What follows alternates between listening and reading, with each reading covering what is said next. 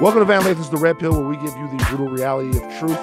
Uh, today's episode was a very important one for me.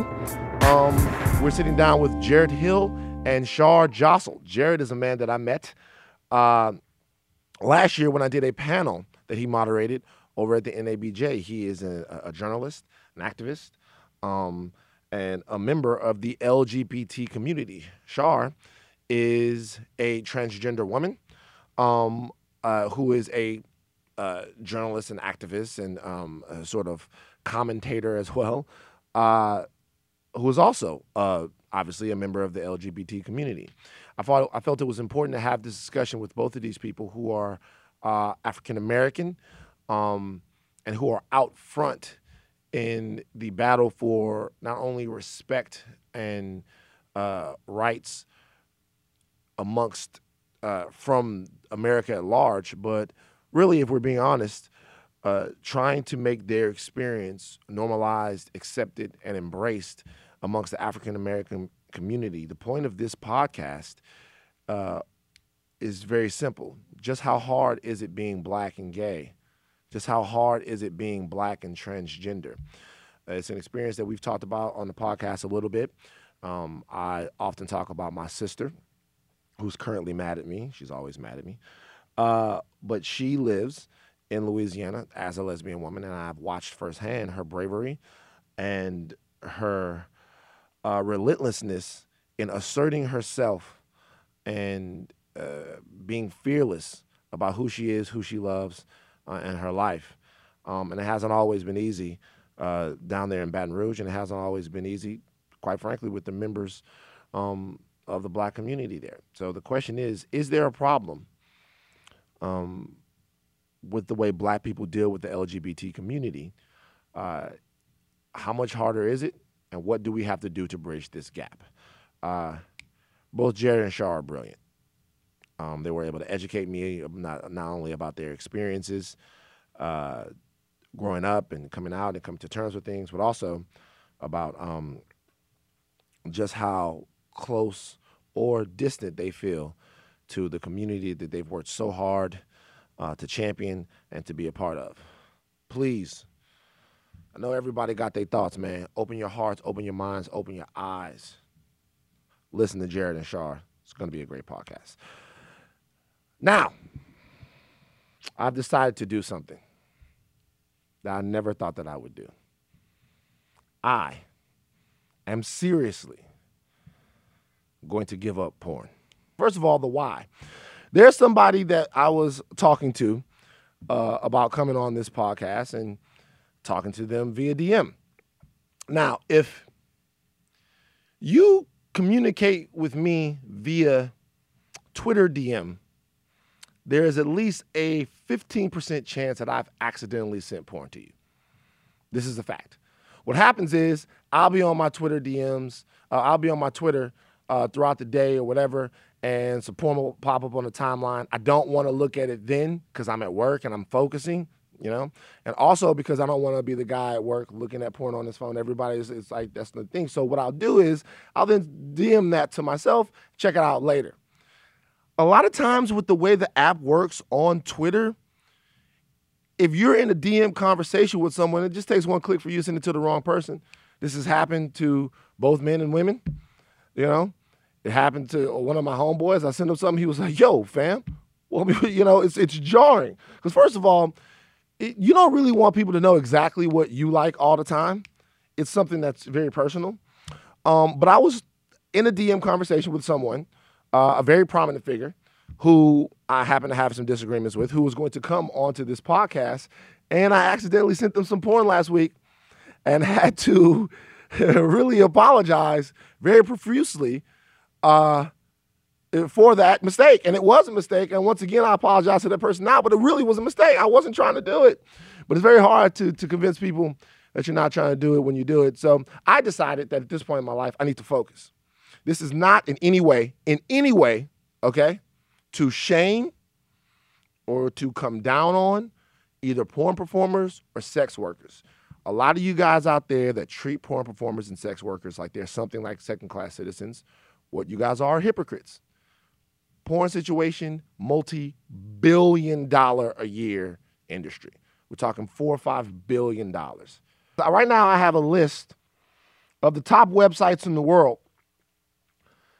Number six, number seven, and number eight are Pornhub, X-Videos, and X N X X dot com. That's ahead of Twitter. That's ahead of Instagram. That's ahead of eBay, Reddit. X Hamster is seventeen. That's two above Netflix. So y'all not watching Stranger Things. Y'all doing Stranger Things. So I'm not coming down on porn stars or porn performers when I'm saying I'm stepping away from the porn life. Okay, now, before I do this, though, I'll be very remiss not to give all of the porn performers and all of the people who have made my porn journey up to this point uh, so sublime their props, which is what I'm about to do right now. We're about to do the Red Pill Podcast, Van Lathan Lifetime Porn Achievement Awards. To me, the greatest porn star of all time, Obsession. I don't know where Obsession is right now. I don't know what she's doing, but she was the best. Shout out to Janet Jackme, Diana DeVoe, Sabara, Maya Lovely, Melrose Fox, some of my Latinas, okay? Shout out to Isis Taylor, fantastic. Alexis Breeze, amazing. Mia Martinez, Liv Revamped. In the Asian category, this is the greatest Asian porn stars of all time to me. Asia Carrera, Nautica Thorne, Jessica Bangkok. uh, love them, love those ladies, okay? In the white girl category, uh, here's the thing about the white girl category. It's tough because there are some white girls that should be in the white girl category that you find out don't work with brothers, then you can't really watch their porn. You gotta be disciplined when you're talking about saving the people. So in the white girl category, Jada Stevens, greatest white porn star of all time. Uh, Rachel Starr, uh, Abella Danger. Shout out to Abella. That's my homegirl. The fellas, I know y'all get treated poorly. They treat y'all like props. They act like y'all just a stick with some muscles. But I'm going to give the fellas, some of the fellas over the years, some props, all right? Wesley Pipes, you talk too much during the scenes. Everybody knows what you do. But Wesley Pipes was the man for a very, very long time. Uh, a guest of the Red Pill Podcast, we had him here. My homeboy, Nat Turner, who was disrespectful enough to uh, name himself after an important black man in history, but he said it's Nat Turner, it's not Nat Turner. J. Mack from the Bang Bros whole situation, Reality Kings down there in Miami. Shout out to J. Mack doing his thing. And how could I forget? How could I forget the legendary Jake Steed? Greatest amateur porn site of all time, girly flicks dot com. I think that's still active right now, but it's not the same way that it used to be. Digital Desires I also love. Greatest porn movie of all time. Merck. Wow. Merck is a fantastic film, okay? Everybody is in Merck, all right? You got Nats in Merck. You got Millie on Blue. Uh, you, you got all kinds of different people that are in Merck, and it's a good movie, too. It's a good movie. Greatest porn site ever. I, I got to give it to my homeboys at the network, bang bros dot com.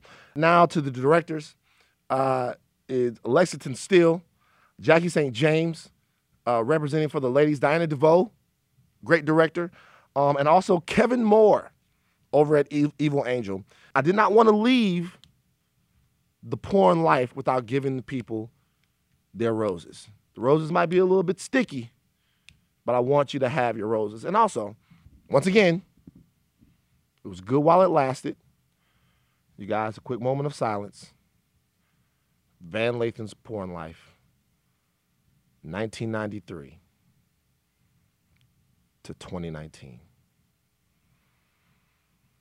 If Boys to Men were here right now, they would sing, "It's so hard to say goodbye to yesterday." I'm not deleting the shit I already have. I'm just, I'm not gonna get any new shit. I'm just, fuck it. I, like it, it, the, the new shit, it took me a long time to get to the point that I'm at. All right, so just no new porn, okay? I'm not gonna watch the old stuff as much. I'm gonna do my fucking best. You know what, bye. How y'all doing, man? Good. Good. Oh, great. Yeah. You know what we do here at the Red Pill? Have you guys ever listened to the podcast before? I've listened to like clips of it all the time. Right. Same. Who claps for us before the podcast? Do you know? Shar knows the answer to that. Shar and Jared, do you guys know who clapped for us? The white people clap for us. White people clap for Shar and Jared. Shout out to the white people.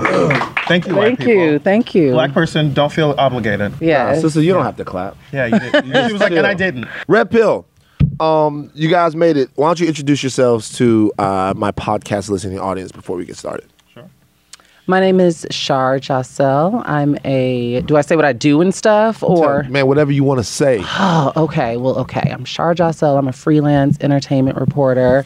And yeah, I think that's all I want to say. Okay. Right. I'm Jarrett Hill. I'm a journalist and uh, writer. And yeah, I do radio and television yeah. and uh, write online with various different outlets. Yeah. So, yeah. Now, me and Jarrett wow, met Jarrett. Uh, uh, almost a year ago. Yeah. We I did a um, a panel discussion. Yes, you did our Black Men in Media panel for uh, the National Association of Black Journalists of Los Angeles, where I'm the vice president. Yeah. We had you on our panel. Uh, it was me, it was Karamo, uh, Lil Rel. Yes. And what's the other brother from Extra or Scott? E T? He's from Access. Scott oh, Evans. How dare you? His name my is bad. Scott Evans. Scott Evans, yeah. Fantastic panel. Yeah, it was really good. It was really amazing. Informative. Um, I was in attendance. Yeah, I remember I met you there. Yes. Yeah, yeah, yeah. We all um we all talked.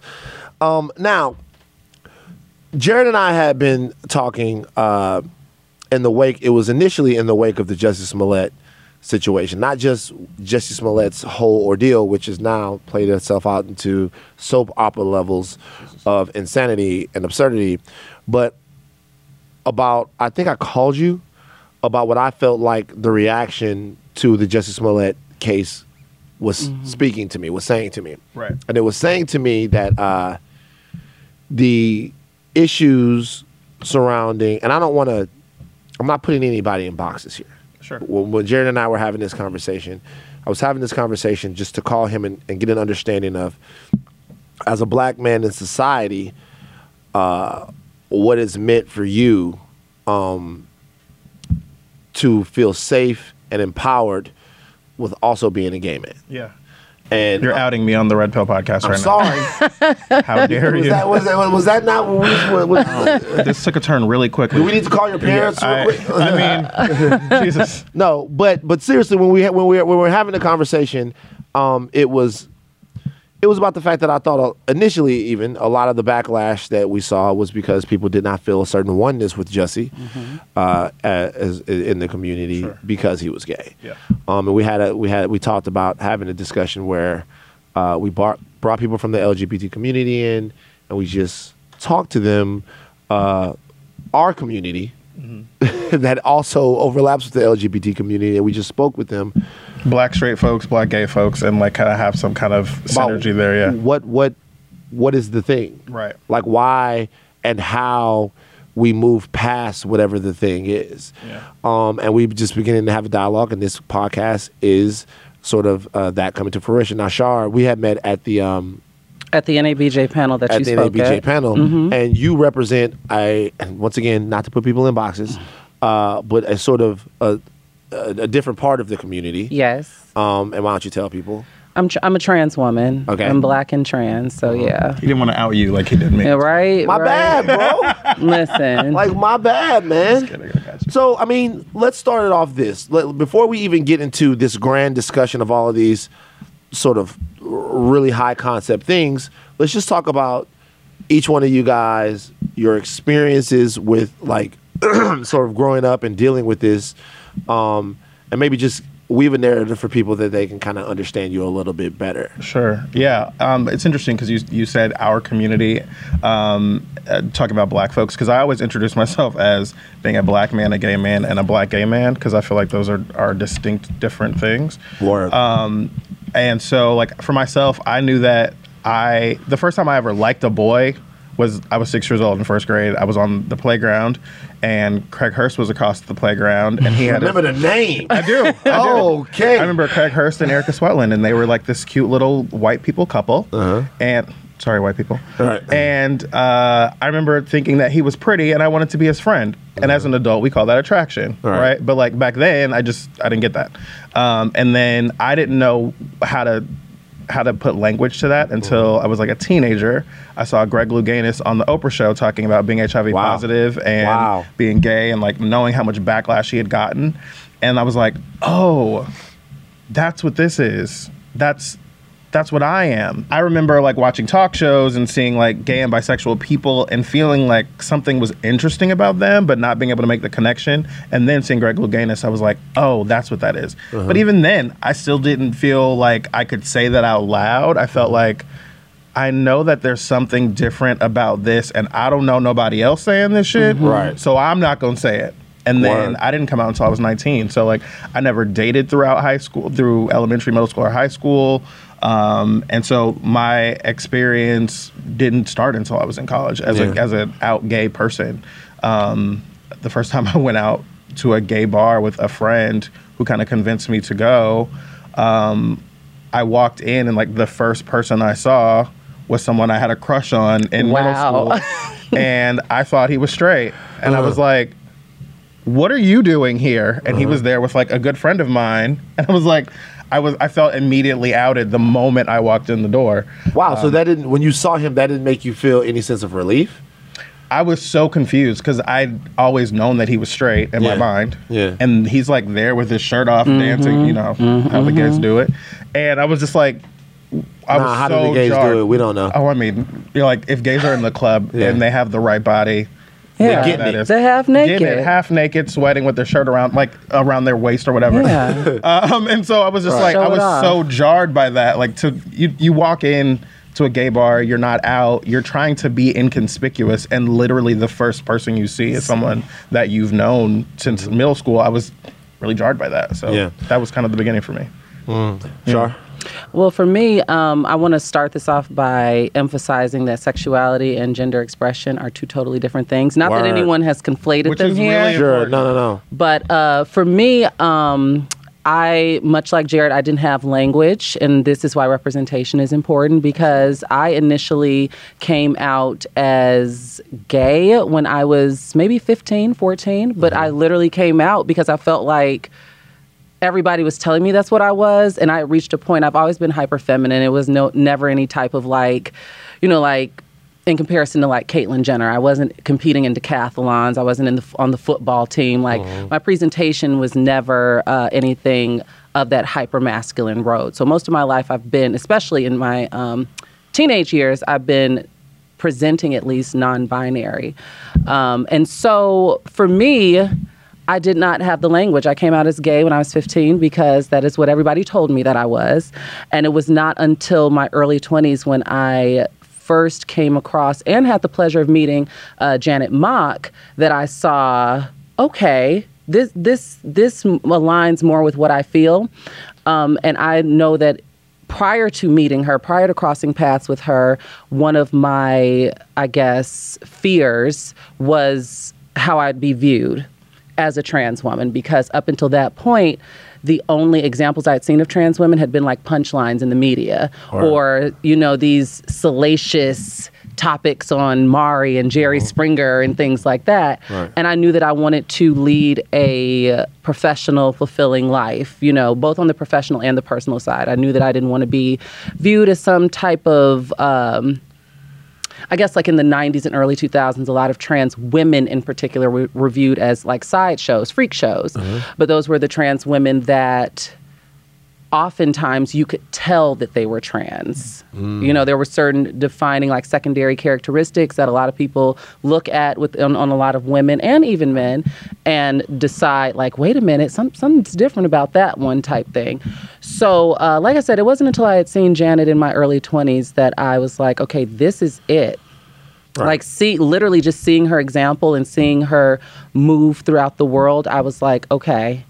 The, this Which is, is why, as you say, representation is so important. It, it is. Both of you it guys is. just spoke about that, by the way. Both yeah. of you guys yeah. just spoke about how important it was for you to see someone, um, I guess, sort of living a, a, a lifestyle that you could, or excuse me, living a life that you could identify with. Sure. And that was something that helped you sort of access that same thing. Mm-hmm. Yeah. Being black and in those spaces, was there do you feel like, I mean, obviously at a point there were less examples that were being mm-hmm. embraced, right? Like, obviously. So now that, first of all, Talk about that. Talk about specifically your experiences being black. Yeah. Because what I what I can tell you is, like, just from being, my sister's a, a lesbian, mm-hmm. and so from having been around her, especially in Baton Rouge, I know that there are a whole different other set of issues that go along with that.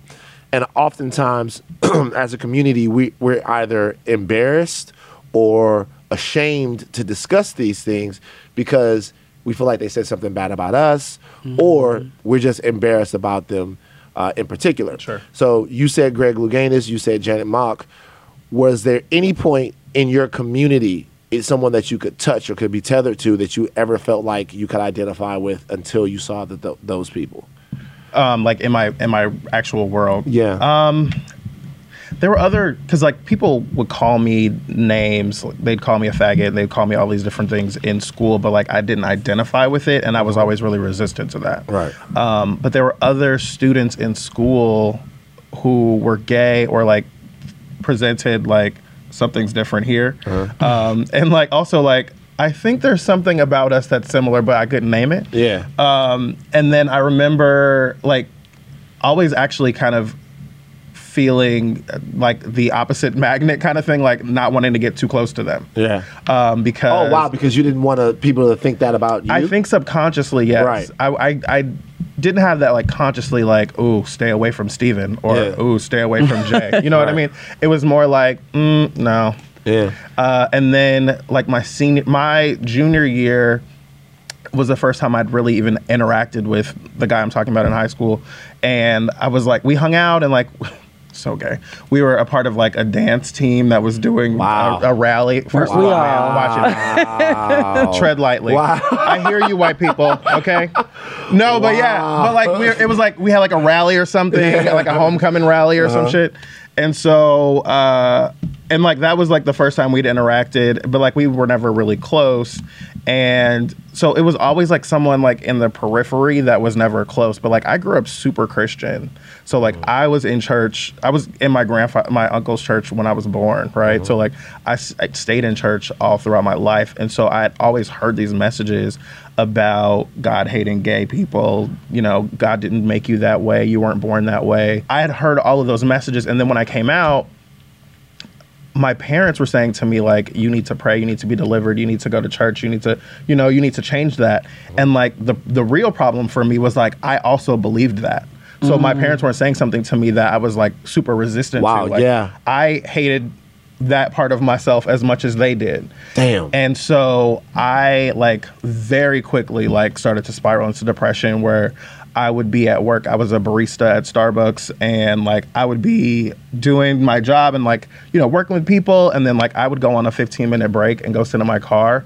And within seconds, I would just be like so sad yeah. and so like down and low. And I remember one day very specifically like sitting in my car on break and like it's raining outside and having been out and trying to figure out like, God, what do you want me to do? And just praying like, I have prayed for years for you to take this away and for me to be able to change this and for it not to be true. Um, and nothing has happened. So I'm giving that up. If you don't want me to be gay, it's obviously something that you're going to have to do, God. So I'm going to let that go. I'm not going to like worry myself about this all day, every day. And if you would have it to be changed, then I, I trust that you'll change it. At what point in your life are you having this conversation with nineteen. I'd come out Uh, in November to my mom, uh-huh. and this was like spring, summer of the following year. Uh-huh. And so I was just like, I was overwhelmed with it. And like I, there was like, you'll hear a song and like the lyrics will be like, will resonate with you and it'll make you start crying. And you're like, why am I crying? Like, you know, that kind of thing. And it was like, oh, because I feel this. And that song for me was from this, this movie called Camp. It's called Here's Where I Stand. And she's That's saying like, this, here's who I am. Like, um, love me, but don't tell me who I have to be. Right. Um, and yeah, I, I, I it, that was the moment for me that I was just like, I can't, I can't do this anymore. Mm. Sure. My experiences are a little similar to yours, but also very different because I too was raised in the church, mm-hmm. like from inception. But my parents have this running joke that I've always been headstrong. Mm. I've always known what I wanted, when I wanted it, and how I wanted it to be done. And so I really wasn't, like, within my Black experience, because I'm even H B C U alum. Same. Which and one? Langston University. Clark Atlanta. Really? And Southern. uh oh, Southern. Okay. Yeah, a real school. And so, are we doing this? Are we doing this hierarchy doing this thing now? After, a week after homecoming, homecoming? Like, right? How dare you? Right after homecoming, we're supposed to be unified oh. right now. Um, and so, my experience uh, was just a lot of policing, but people couldn't stifle what I knew to be true. Um, my father, primarily, uh, some of my uncles. There'd be things that I was like, kind of like pushed into sports and things, but it wasn't a general interest. Interest. Like, yeah. I wasn't interested in necessarily feminine things, but I was more so artsy. I, I liked yeah. playing the viola. I had been in choir my whole life. I, I liked martial arts, for example. Uh, but it was, like I said, my experience within growing up um, in my identity and being Black at the same time is just a lot of policing. Why are you walking like that? Why are you talking like that? But crazy as it may sound, none of that really stuck on me. Mm. Like, it never really stuck on me. It just yeah. was like... Even I can remember being like eight and being like, okay, girl, like this is what, I mean, not as confident I I as I am now, but just kind of like, this is just what it is. Like, I cannot, I don't fit in any other box. My peers didn't make it any more comfortable. Right. Uh, most of my friends, matter of fact, all of my friends growing up were girls. I was the only one that mm-hmm. was not a cis woman, you know, in, in the group, a cis girl, excuse me, in the group. Um, and so uh, for me, like that first bit of representation as to like, I want to be that, it was actually this woman who uh, sang in the choir, the adult choir at my church, who I really just gravitated to. She was in her early twenties at the time. I think I was maybe in my, maybe twelve or thirteen. And I, at the time, I remember masking it like a crush, right? Mm-hmm. Like I was telling my parents, like, I, I have a crush. But it was, I really wanted to be her. She was vivacious and just vibrant and popular and pretty and just, and so, but I find that a lot of my uh, like school experience and adolescence, when I did say, like when I was in third, fourth grade saying that I had crushes on girls, it was that I either wanted to be like their friends or I mm-hmm. wanted to be them. I wanted boys passing me notes. You know, not that yeah. that's the basis of my existence, but... But when you're that young. When I was that... Yes, that's yeah. what I equated with girlhood, so right. to speak. And so, uh, yeah, it, it certainly was not easy navigating the intersections of being uh, non-binary at the time and Black. Right. But, I mean, I forged forward. Even at an H B C U, um, when I was an undergrad and having people constantly police... Even faculty and staff constantly oh, tried to... Oh, without a doubt. Yeah, try to try to that, what, what, try to police yeah. me and try to stifle everything. And it just was, I think I was also just very confident because my parents, even with my dad trying to silence my voice at the time, I don't think they realized how much they had instilled in me as far as right. like life lessons and mm. confidence. Right. And so they're directly they're giving you tools that are directly empowering you. Yes. That they don't be, want you to use against them. To be something yeah. that they might yes. not want you to be. Yes. To be yourself, even and they, and they don't want, but they've given giving you the tools to be strong enough to do yes, that. Yes, and it was in, in different areas I was being affirmed. Um, so while I was being met with resistance, I still had enough of my like internal compass mm-hmm. to still, for the most part, steer myself, I mean with the guidance and help mm-hmm. of certain adults in my life, but to steer myself because even at fifteen, when I mentioned earlier that I had come out, like you said, Jarrett, that when you were nineteen, um, like it took you a while, mm-hmm. right, to to get on the flow versus me.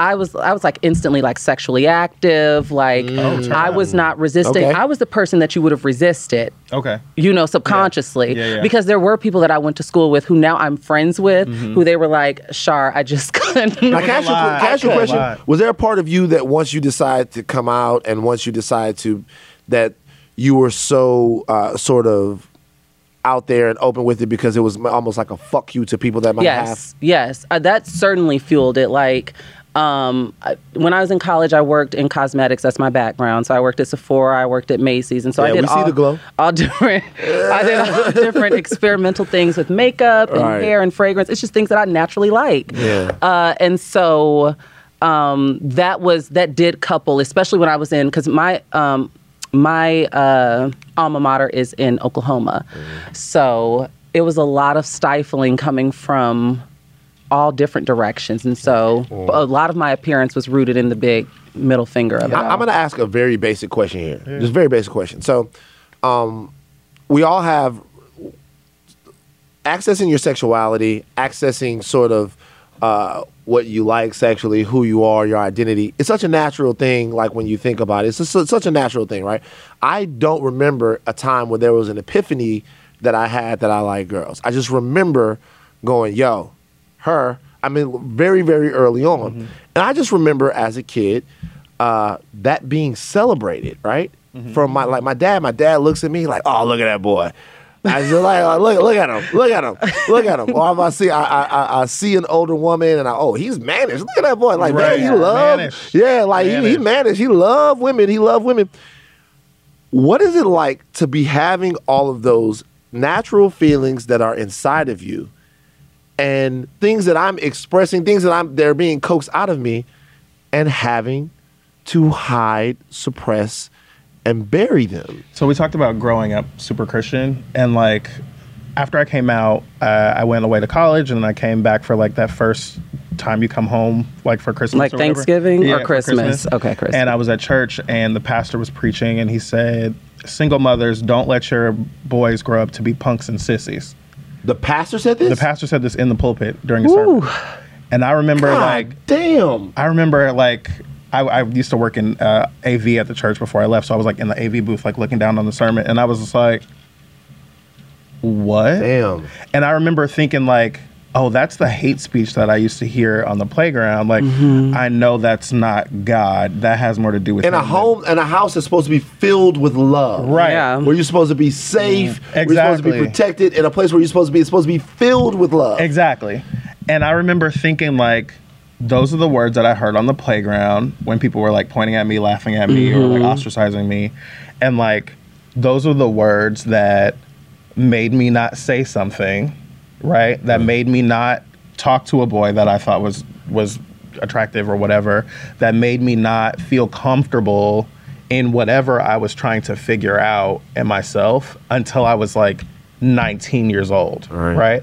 And so like, we know like, when I was six years old looking at, at Craig and Erica, Craig and Erica were boyfriend and girlfriend in first grade. Mm-hmm. You know what I mean? Yeah. But like, basically all that means they was sharing graham crackers. Exactly. And maybe holding right? hands. Maybe, maybe holding, holding hands. hands at recess. Although I will say this, down in Baton Rouge, by the time we Uh-oh. got to like the fifth grade, it was getting a little bit more advanced. Well, right. It, it, it was fifth like, it was, grade? Fifth grade. Oh yeah, well, that hide and go get it action? Oh, okay. okay. Oh, y'all know that hide and go that. get it action. Austin well, knows so, who he's talking about. Yeah. Well, so, yeah. yeah. Right. Right? But yeah. Like, But I'm, I'm Which six is, years by old. By the way, I don't want to act like here on the Red Pill podcast that we're endorsing children doing these types of things. Just I'm want just to be clear that, for the sponsors. That we, that we did them. So get out my fucking Instagram comments with all of this shit, man. Sometimes shit happens. Like, chill. Van, anyway, you, you feel attacked right now. I, can, I, I No. By I the feel comments attacked. that haven't been made yet. The comments haven't been made. But I know that they're coming. But you can feel them through. I feel that. Did you hear Van talk about kids should be having sex in fifth grade? That's not what I said. That's not what he said. What I said was we played inappropriate games. Yes. Which is common amongst kids. I played inappropriate games, but I also would not like to be canceled because of them. Thank you. So we're clear. But yes, but like those, like I heard in the in the church that day, like things that made me be quiet, right? That that like uh, passively told me like whatever you're mm-hmm. thinking, feeling, questioning, asking yourself about, like, don't say that shit out because loud. Because that's how we learn, right? We learn by the environment. The environment exactly. teaches us, right? There and are all kinds of cues. They don't teach you through words. They teach you through emotion. Yeah. And that's kind of what you were feeling. Right. And so, like, I always wonder how my uh, romantic development was mm-hmm. stunted by not being able to have a boyfriend or a girlfriend in elementary school or middle school or high school and even the first year of college. Right? Like, yeah. I was never comfortable enough. Like, I didn't even, like, do anything sexual with a guy until I was, like, eighteen. Wow. And so it was like, oh, first of all, how dare you? I'm um, not judging. But I'm not, no, but, like, I... I just, a thought crossed my mind. Well, yeah, but, like, I was, like, there were a couple right. of instances where I was like, oh, yeah, I'll have a crush on this girl. Like, you yeah. were saying, and it was like... And one of them was my best friend. And I, I had this thing in my mind where it was like, well, if she's my best friend and she's a girl... I guess that means we're supposed to be together, right? Yeah. And so I would, I was like trying to like pursue yeah. that with her, and she was like, boy, yeah. if you nah, don't. Bruh. Yeah, yeah, like, yeah, yeah, yeah. She was like, that's real cute, but no. Right. And I'm like, really great. But I was like devastated. Right. I, I remember, I remember like N Sync was hot shit then. And they had a song called Selfish. Okay. And I played that C D on my anti-skip C D player for twelve Jeez, hours straight, just nonstop. Back. Listen, uh-huh. my little lime green Sony, you know, Discman, yeah. and like I was just like, oh my God, I'm devastated. Like yeah. she won't be with me. And oh I wow, you you had like you did not. Was there a legitimate emotional sense of rejection that you had? Oh my God, yeah, yeah. Because and I remember saying to myself before, like, I'm clear that I might be gay, but if it works out with her, maybe then I'm not. maybe I'm not. And I said to myself, Fuck. like... Do you understand how crazy... Yes. We put enough pressure on these little relationships all in to yes. have your entire identity on if yeah. she in says the balance? Yes. Absolutely. That's, wow. And I said to myself, like, if she says no, maybe I have to go and just be gay.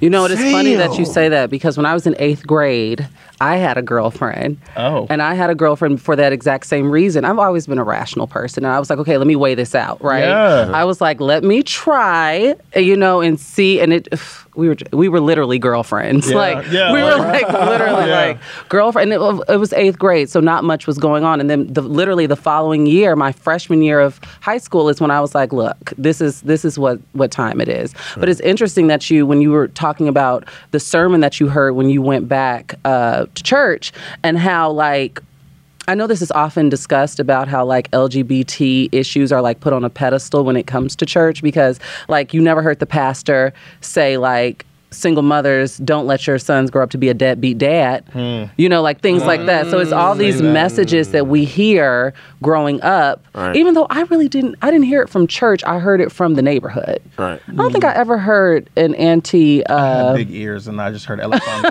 Like I was like big ears jokes. Yeah, when I was a kid but in the neighborhood. Yeah, yeah. So, okay, so you, you guys, you're dealing with all of this stuff uh, when you're growing up. Then you get you you you you finally get to a point to where, um, when would you guys say that like it when you when you when you talk about the fact that things were awkward or things were stressed? When did it become completely okay with you to be you? At um, what point like like for like not that you're you're doing it but begrudgingly and you're but at what point in your life do you go?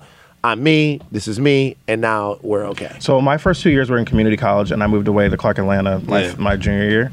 And so that last year of community college transitioning to going to a four-year was when I'd come out. And I remember after I came out to my mom, I was like, there ain't fuck nobody that could find out. Yeah. That I would care. Right. You know, like the pastor mm-hmm. who said that, like right. nobody could find out and I would care. Mm-hmm. And that so basically was like, what you're saying is like you being okay with it coincided with you moving to Atlanta. What? Well, his mom. No. I see what you almost did there. And I almost went down that path with you too. It was it was almost that. But like, it was coming out to my mom and then moving to Atlanta. And then moving to Atlanta. But like, it wasn't necessarily about Atlanta so much as like a black gay haven, but like, right. it was also like being in college, being away, like living semi sure. on my own with roommates. Yeah. Mm-hmm. um, just and just figuring it out. Yeah. And like having the autonomy to like, to start making other decisions. Mm-hmm. And like that first year, I wasn't like really comfortable in my skin, mm-hmm. but I was like figuring it out. And then I moved off campus and moved into like a, a house with like three other roommates and like, they were all gay. And like it was the it was like the switch was turned on. I was yeah. like, oh my God! Mm-hmm. Like we can like be ourselves here. We're people. We're human We're beings, human beings. Right? Yeah. And it was like mind blowing to me because I felt like my gayness, like if it were on a dimmer switch, it was like wham, mm-hmm. like that next year. Yeah, yeah. And I really like was able to just like be myself and feel comfortable and. Like, you know, live out loud, as they will say. Um, and that was when I first started, like, really dating and, like, having sex and, like, being able to go out in the social scene and, like, really feeling comfortable. Because, yeah, after I came out, like I said, it was like, I don't know anybody that could find out that it would matter to yeah. me anymore. Once you started, you started dating a lot, like, you wilded out a little bit? Okay, man. You went and got it, didn't you? Slow down. Yeah, okay. You did. Like, we want to hear it. Listen, okay, That's what, like, so... Like, you were like, we, like, you it was to, like, It was a dark and stormy night. and, no. But yeah, like, right. yes. But sure. Like, I, it was the first time that I, you know, met someone and, and he was like my boyfriend, right? Uh-huh. And like I remember getting my college refund, and it was his birthday, and I was like, oh, we're going to we're going to uh, the Red Sundial Lobster. Restaurant. No, no, no, it was Sundial. what the what the which fuck is, is on the, the top of the West the Westin Hotel in Atlanta. Oh, it's okay. like a rotating Ooh. restaurant. It was the first time I'd ever bought dinner that cost more than a hundred dollars. Oh, so you fancy? I thought fancy. I was hot shit. Yeah, you know with the refund check of course. With my refund, yeah. I was like, this is more money than I've ever seen yeah. in my life. Yeah. Like a hundred dollars for dinner, I got it. You I know what I mean? I just bought video games with my shit. Yeah, no, that wasn't yeah, my story. Was, I bought shoes. Nerdy. Yeah, no, I was trying to impress my gay boyfriend. Right. Like, that was, was like, I bought a laptop and dinner. Right. Like, I yeah. was I was excited. So, yeah. Um. So, what about what about you, Shar? What was the question? The question was, at what point are you, like, just that? Okay. That, but you seem like, to be honest with you, that you... You didn't give a fuck from the beginning, really. Well, for me, I, I mean, I did have boyfriends in high school. I yeah. did, but interesting enough, they never. We never went to the same school. Mm, but I, I did see. have. I did have boyfriends in high school, and um, as far as like assimilation, I had a a decent group of girlfriends in high school that. It, it was almost like a fairy tale. Like we would go out on group dates. Uh-huh. Like we would all go to the movies, like them and their boyfriend, and me and my boyfriend.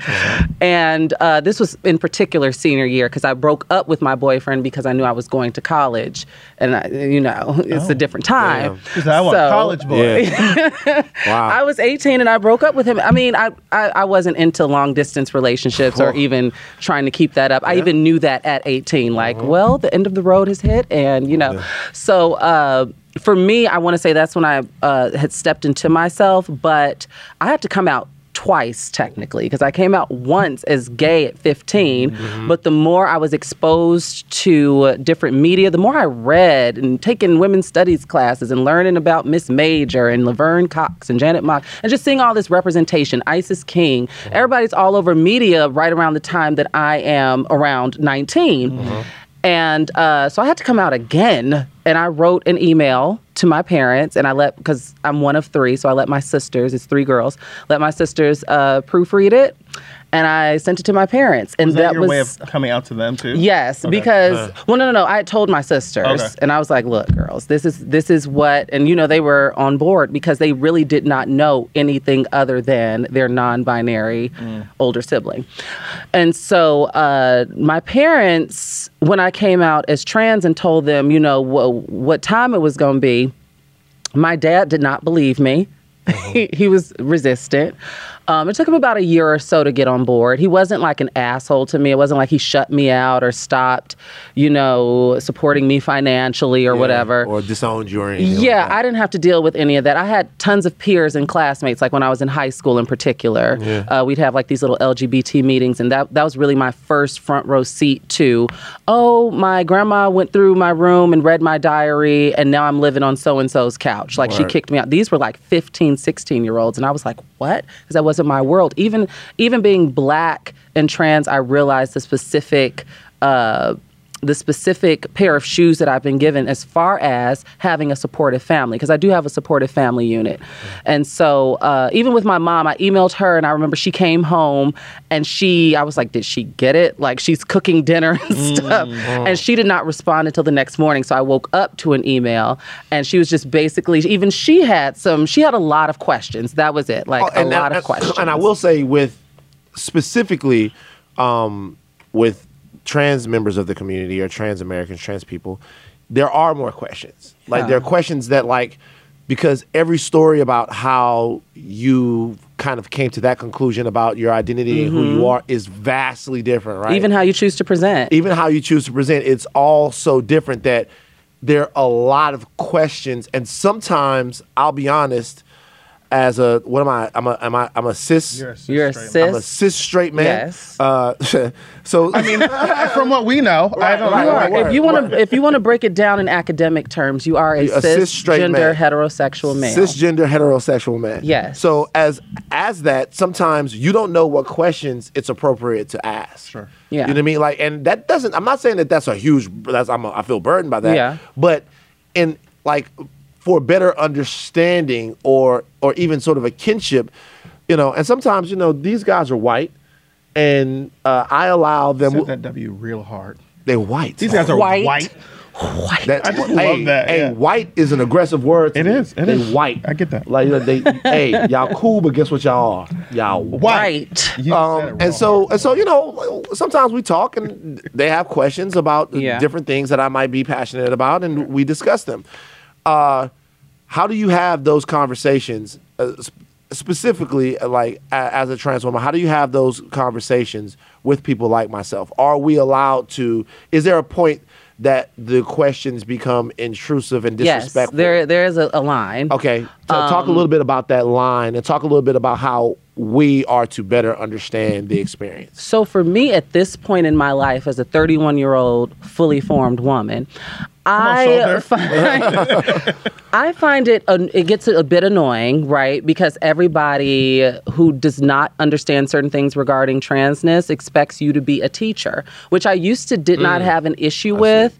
But the older that I get, the more I'm like, look, you have, we walk around with these devices in our pockets and purses, and mm-hmm. we can Google everything else. At mm-hmm. this point in twenty nineteen, there's tons of examples, representation. Like literally, I feel like anything that you would like to know regarding transness, unless it's specific to me, you can literally find within the first page of the Google search. Right. You just got to read. Right. And I don't feel that it is my job. I know that, you know, there's still some, some trans men and women out there who have no issue, uh, you know, educating, so to speak, but it can get exhausting because I'm not an alien, right? Yeah. So, uh, but it could get exhausting, and I think it's all within the approach of the question and how the question is framed. Okay. Because I can typically tell by tone where the direction's going to go. Sure. And where they're coming from. And where they're coming yeah. from. Yeah. Thank you, Jared. And where they're coming from. So uh, that that's the only time it, it gets exhausting to me mm. because it's like there's so much more. I always tell people, for me in particular, it's, it's so much more to the Shar pie than my transness. Like my transness is not the end all be all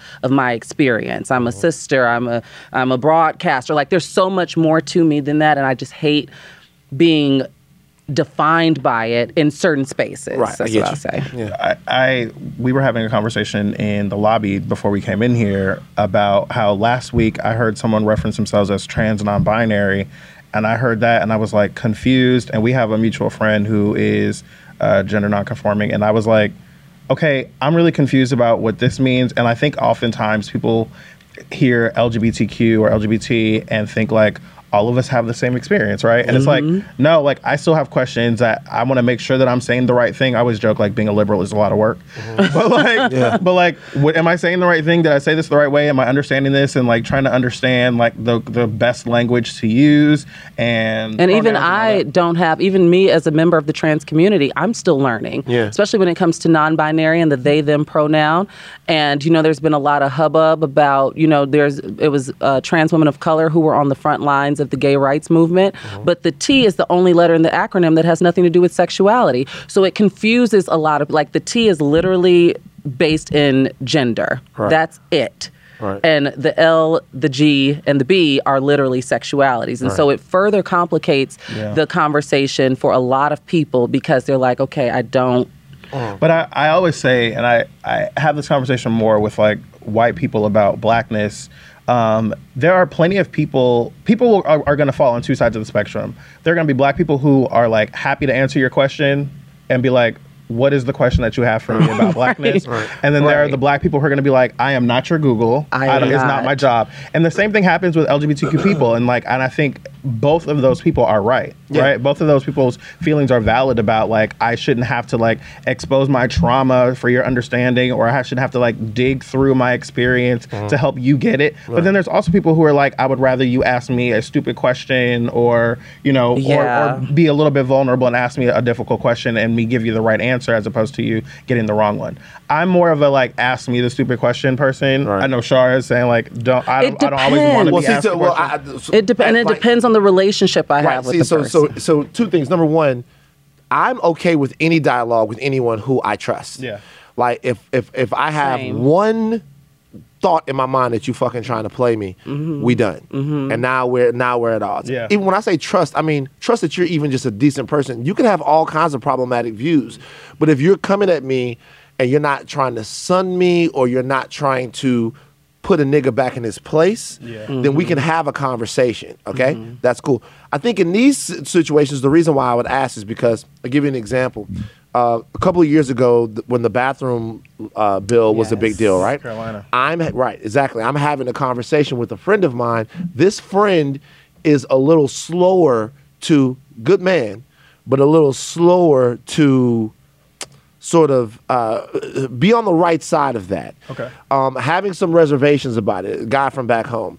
I'm doing my best to explain uh, why trans people uh, pose no threat mm-hmm. to his daughter going to the bathroom.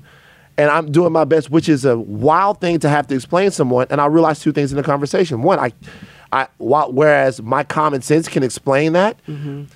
I don't know enough about the experience to even be able to translate to somebody who has that, right? Who who who, who has those terrible notions in their head. Sure. I don't even know enough about uh, when and how you identified, like what, because they'll throw all of these things out there. And to, you can answer them. And I can't answer the questions. To me, I would like to know as much as possible on a human level so that maybe if I'm in a room that you're not in, mm-hmm. that I can speak for you or or speak with you. I will say, when we had you on the panel, it was the first time I had had like conversation with you, and it was right after the the big Kanye moment yeah. happened here at Tim Z. Oh and, like, God, yeah, yeah, yeah. It was literally like like not even a month. It was it was within weeks. Yeah. yeah. yeah. Um, By the way, yay is me and your anniversary next week. I still think one year, babe. I still think he's a tethered. I have a theory. Oh, okay. Is that a different day? Yeah. That's a different show. Um, but I remember uh, you being on the panel and just the way that you like framed a question or like contextualized a statement. It said to me like, oh, this is a safe person to have this conversation mm-hmm. with. Right? Oh, I see. And so like the way that a, if, if a white person walks up to you and asks you like some question about blackness, yeah. like you can tell by like the way that they, they pose their question, yeah. whether or not this is about to be some bullshit. Yeah. Right. No, that's you what know? I'm saying. Yeah. And so it's the same kind of thing. And, and I can, I can kind of get the feeling of like, hey, I'm really having a hard time trying to understand, as opposed to, why do y'all do this? Right. You know what I mean? Right. So yeah, it's yeah. like, it's that kind of thing. And and I would, my, I, I remember being in college, I was in a communications class, and this white girl came up to me afterward and was asking me about why we have Essence magazine, isn't that racist? Mm-hmm. And I was like, okay. Yeah. And I was like, okay, this is an opportunity. So I said to her, I was like, um, are you a sports fan? And she was like, yeah. And I was like, so if you want to know what happened in the game this afternoon and you're watching the news at six o'clock, you get that last segment at the end of the show and they talk about about sports, right? And she was like, yeah. But I was like, but what if you like really wanted some like in-depth conversation about sports and like what happened in the game, the highlights, you know, conversation around it, what would you do? She was like, oh, I like watch E S P N. I was right. like, You're not going Aww. to. You're not going Fourth to. Good you got it. You know. And I, I said. This, I said like that applies everywhere. Fourth right. Thing you got it. Right. Yeah. I was like, we Essence magazine is because like we don't see ourselves reflected in yeah. all these other things. I was like, and I think Jennifer Hudson had just been like on the cover of like Vogue or something, and she was like the first black woman since yeah. know, creation. And I was like, how many how many covers have they done of that magazine? Yeah. Like, we're just now getting a black. Even with photographers, mm. I did yeah. want to. Oh, I did want to circle back to what you said about the bathroom bill, because I feel like a lot of that is. Is rooted in a lot of the rhetoric surrounding that was rooted in conflating the L G B T people with pedophilia, mm-hmm. like how you said your friend was concerned about his daughter. Uh, yeah, um, like the, the, he was the, he was concerned. And here's the problem with this. This is the problem with this, and this is the problem that I really struggle with. I've known this person for years. Yeah, I would trust this motherfucker with my life. Yeah. Uh-huh. Do you understand yeah. that? Like, if if if like, do you, do you get that? Like, if it was, if everything crumbled and I needed somebody to feed me, this would be the guy that would feed me. Right. This was the guy. But, but but everything in my being tells me that this is a good person because he is a good man. Yeah. But the reality is, and the frustrating part of that is, I want him to be good in all aspects. When people say, oh, you, we disagree on this and stuff like that, cool, but I want you to agree with me on this. Yeah. yeah. And so sometimes I feel frustrated that I can't impart on him what he needs to hear yeah. to be able to be like, my G, come on, man. And so to, to your point, that's why that conversation it's dangerous. was that the conversation was so desperate to me. Because I, I, I, like, I didn't have enough in my head to make them see. I also, like, I personally have never had any issues in the restroom ever. And that's why I stress to people who say they've never met a trans person. Chances are statistically you have, you just didn't know yeah. because you were looking for, like what I mentioned at the beginning of this episode, like certain secondary characteristics, physical characteristics that you've been conditioned to associate with trans people. Uh-huh. And I also uh, feel like there's been this erasure in the media of trans men, right? Trans men exist. So everybody's talking about, you know, with their pitchforks. Wow, what a great point. You know, discussing the bathroom and little girls. And I'm not, I'm not trying to point fingers and things, but it's like, you know, trans men use the men's restroom too. Yeah. But it's just this automatic demon and targeting of trans women in particular, mm-hmm. and and I don't know why. And I like I said, that's, that's not a call. Happened. That's not a call to oh demonize trans men. That's not mm-hmm. what I'm saying. I'm saying that there's just been an overall erasure of them from the conversation, from the larger conversation, positive conversation. On top of that, when it pertains to transness, I think that's rooted in patriarchy because you'll, in the workplace, like. Uh, like straight men are much more comfortable with a lesbian than mm, they are with a gay man. Okay. Yeah. Right? And so like they look at the gay man as being effeminate or or less than a man, but they, they see like some masculinity in like a lesbian and like, oh well she watches the game or right. oh she likes women too. Or like, she be hooping. Exactly. Right, exactly. Right. I mean maybe she do. Yeah. Maybe right? She do. Not, so, you know, sometimes so, they hoop. Well even how women are given the freedom to even how women are like given the freedom right. to experiment with their sexuality. And men aren't. Yeah, absolutely. So yeah, it's it's all conflated. But I, I just wanted to definitely touch on that because I I personally get so tired of this narrative that L G B T and, and pedophilia are holding hands, skipping, you know, uh, yeah, down I think, the street. I, I mean, you know, and to be quite honest, we we I, I think a lot of times people, the most dangerous part of it is, uh, well, one of the most dangerous parts is that pedophilia in and of itself is. Humanity has agreed that it's one of the worst, most abhorrent crimes that anyone can commit, yes. right? If if you take a child who hasn't accessed their adult self yet, mm-hmm. doesn't have the mental or physical mm-hmm. ability to consent, to make informed uh, decisions about sex, mm-hmm. uh, their bodies can't even really handle sex, right? And then you rob them of that process of growing into that. Mm-hmm. It's just something that they can never get back. It scars people. When you take that crime, which we've is the worst of the worst, and you attach it to consenting, responsible adults who are living yes, their lives. Yes. I was having a conversation earlier today, right? And uh, I mentioned that that parallel had been made, um, you know, uh, sort of indirectly on the podcast. And my homie who I was talking to goes, that's total bullshit.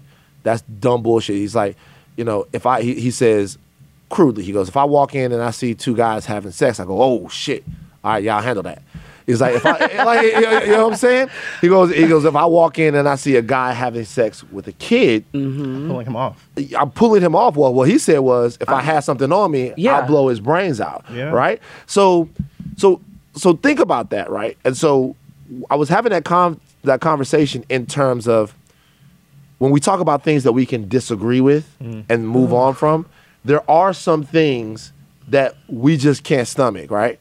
And I'll be better about this, and hopefully everyone will be better about this too, because if our reaction to pedophiles and pedophilia is that strong and it's that visceral and there's that much charge because we love children that much, anything that connects to that connects uh, L G B T lifestyle to that, we just can't at all tolerate those ideas. Well, so. Um, Nigel Shelby, mm. uh, uh, fifteen-year-old, fifteen-year-old, very heartbreaking. fifteen-year-old young man, young brother, beautiful person. Um, and I'm not saying he's beautiful because I knew Nigel Shelby. I'm saying he's beautiful because he, whenever you see him in any picture, he's smiling and it looks yeah. like he's having a great time. Uh, took his life uh, as we're recording this podcast. Would have been within the last week. Within the last week, April eighteenth, uh, I believe. Yeah. So.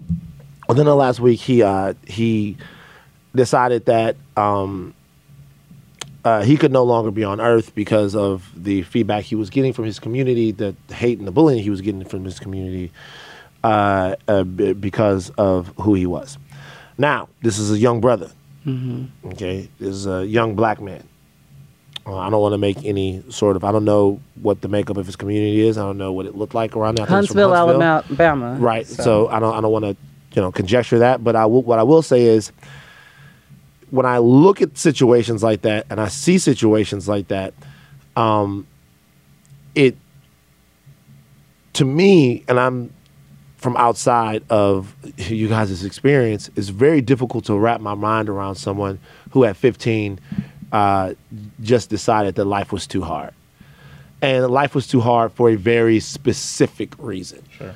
Um, when you, uh, Jared, first read about Nigel, what did you think? Um, if, I, if I'm just being fully honest, I've done everything I can to avoid that story, to not read it. I saw the headline from Out, and it was a very detailed headline, and I was like, not going to read that. Um, in the last year or two, I've started really policing what I allow myself to see because mm-hmm. it's too traumatic.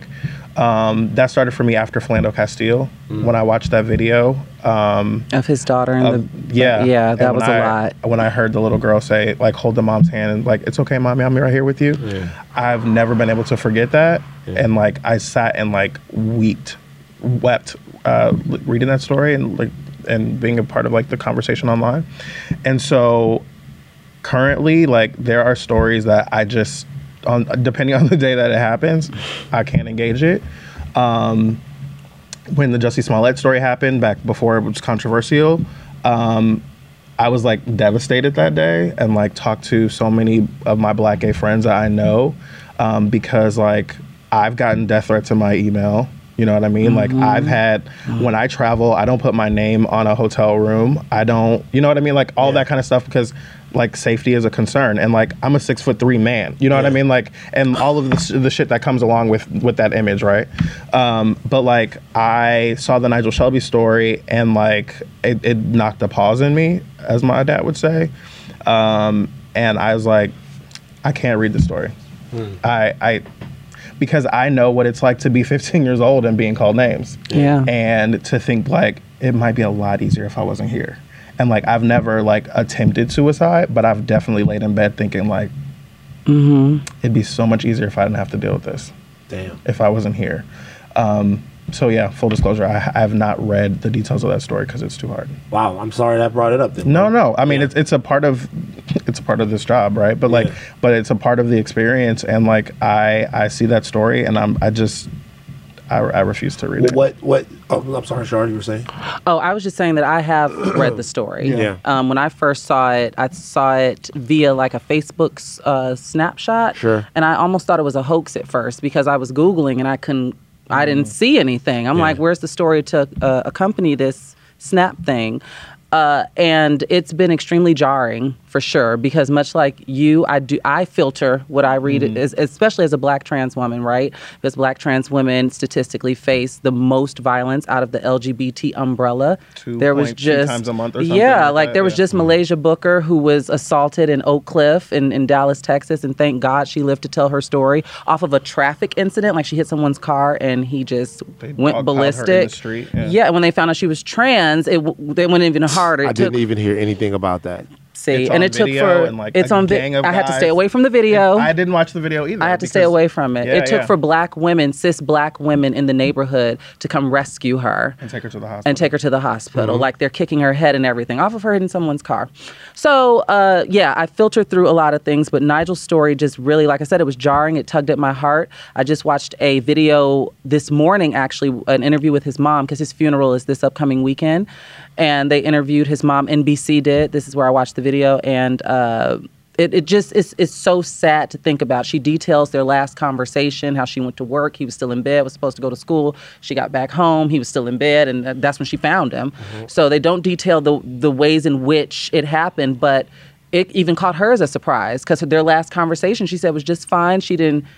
And he had been dealing with depression on top of his identity and being in Huntsville, and his mom, from what I see and from and the clips that they showed and from what she said, she was affirm affirming for him. Mm-hmm. Like she was a very positive mm-hmm. uh, place for him, but it was the community and the school and yeah.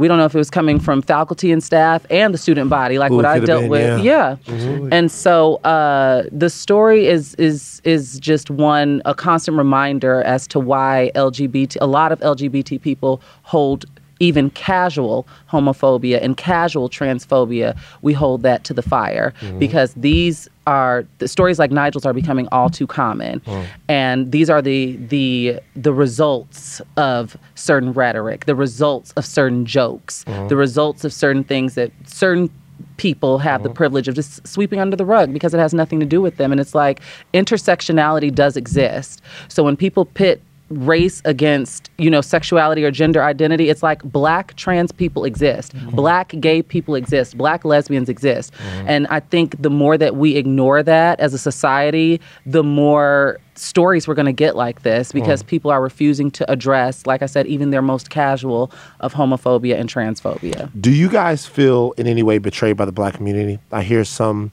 Plenty of days. Yeah. Mm. Plenty of, I mean, not every day, not well, all the time. I'm, I'm, I'm not speaking for the black community as a whole. Yeah, what yeah. I'm saying is we, we seem to sometimes, we rally around each other in other instances, and do you guys feel like we don't rally around each other? All the time. It, Absolutely. Especially when it comes to black trans women. That's been something that I've been grappling with within the past, like, maybe four years of my life, how I have, every time there has been something that's happened, like a Sandra Bland, a Rekia Boyd, a, a Philando Castile, you know, a lot of black L G B T people are on the front lines of a lot of these movements. Even Black Lives Matter was started by three black queer women. Yep. And so, So uh, it, it hurts. It stings a little bit when maybe, I think, it, correct me if I'm wrong, I think there was a Sandra Bland video that surfaced where she was being homophobic. So mm-hmm. it's, yeah, it, people, yeah. Yeah, it, it rubs a little salt in the wound. And then it also can be infuriating when uh, people, I feel like, and I feel like this is a larger conversation, right? I feel like this is per- in particular to black men. Because we as a society don't even pay attention to black women who are unjustly murdered in whatever facet, whether it may be a drive-by or police brutality. No yeah. one cares about black women. Mm. It's all the focus is on black men when things happen to black men. And it's even a lower notch on the totem pole when it's black L G B T people. And like I said, there's twenty-something odd black trans women who become hashtags every year, and no one talks about it. Uh. So, yeah, it does feel like it can be a little, it, it, I do feel salty sometimes. I'm not going to even lie. I feel I feel it the most in those touch point moments where, like, Kevin Hart stories, the Kevin Hart story happened, or the Jussie Smollett story happened, um, and, and you see the division on social media, right? Instantly. I, immediately, Instantly. Yeah. Because, like, I remember when, when Kevin Hart happened, I remember thinking, like, bruh, if you already apologized, like, but he didn't. Well, there's that, right? But he if you believe did. You already apologized, like... Why are you doubling down so hard? Why can't you just say you're sorry? Like, mm. you know what I mean? Um, and then, like, you'll see so many, like, black straight men and women um, come to the defense of stuff like that. And you're like, hmm. But, like, you Even think we're your best Smollett. friends, and you think we're your homies, and, like, all that kind of stuff. But, like, when it comes time to defend black people, um, gay people, uh, or L G B T people in, in general, like, you, you don't see that same defense. Mm-hmm. But, like, black L G B T Q people have always been the people always. leading the charge for for uh, advocating for black people, for, for civil rights, and all those kinds of things. And but, like, it's not returned. But you even know, you know what's, oh, sorry, I'm sorry. Go ahead. I was just going to say piggyback and just say, even off of the heels of the Jussie Smollett thing, like, when the news first broke, it was there's they were spewing homophobic and racist slurs at him. But even mm-hmm. like, I specifically remember Steve Harvey made a post only addressing the racism. Right. Like yeah. only like totally ignoring the other yeah. side of it. And it's like, these intersections exist. Like My I mentioned. My dad and I but. didn't speak for a month because uh, we've had like a, a up and down relationship or whatever, like uh, like all kids and their parents do. But mm-hmm. um, when the Jussie Smollett story happened, I heard from so many people that day, like, hey, how are you doing? And a lot of them were like black gay people, but even like straight folks have reached out like, hey, I know this was a really difficult day. And I think I'd posted like, I have to check out for the rest of the day. Mm-hmm. Um, and I remember thinking like, oh, it's interesting, the people I didn't hear from. And then when the story came out that he was being charged with all these crimes, mm-hmm.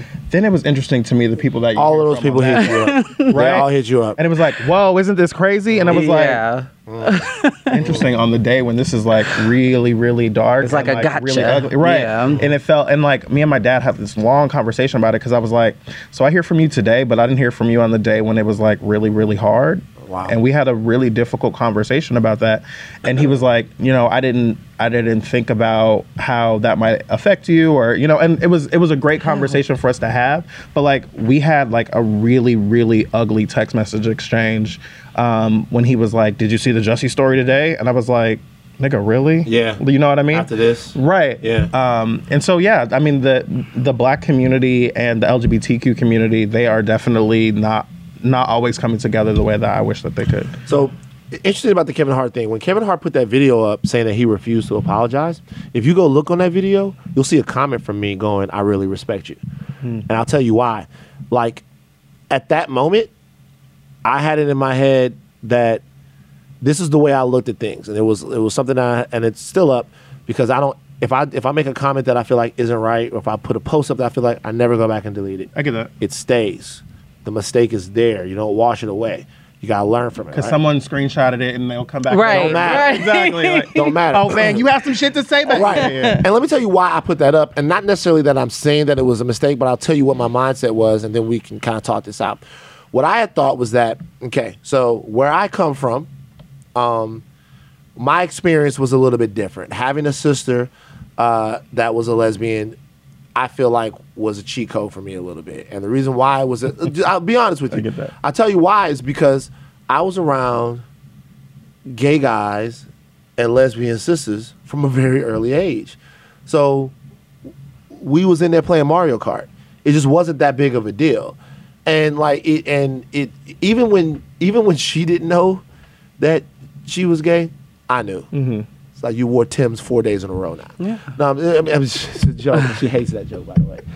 Um, you know, I, the third day was the like. The third day was like, uh, yeah, day you were like, like, like yeah, yeah, right, but right. like, but and so for me, um, for me, uh, growing up, it wasn't. I, I obviously made all the same horrible fucking jokes, mm-hmm. and did all the same. I participated in all of the fuckery, mm-hmm. uh, but I never really. Even that was me performing a little bit. I never really meant it, you know? Well, not that it matters. So, but what I will say is that being a younger man and sort of uh, seeing how people evolve and seeing how there are a lot of people who I know who've actually gotten it, who've actually, mm-hmm. the, the culture is so putrid, or it's so, not even putrid, it's so um, aggressive and really toxic towards you guys that uh, after a while you see people, their minds expand, and they, they actually do change. And even if they don't change and become allies or advocates, they change and they become people who don't have, legitimately don't have hate in their heart for somebody else's lifestyle.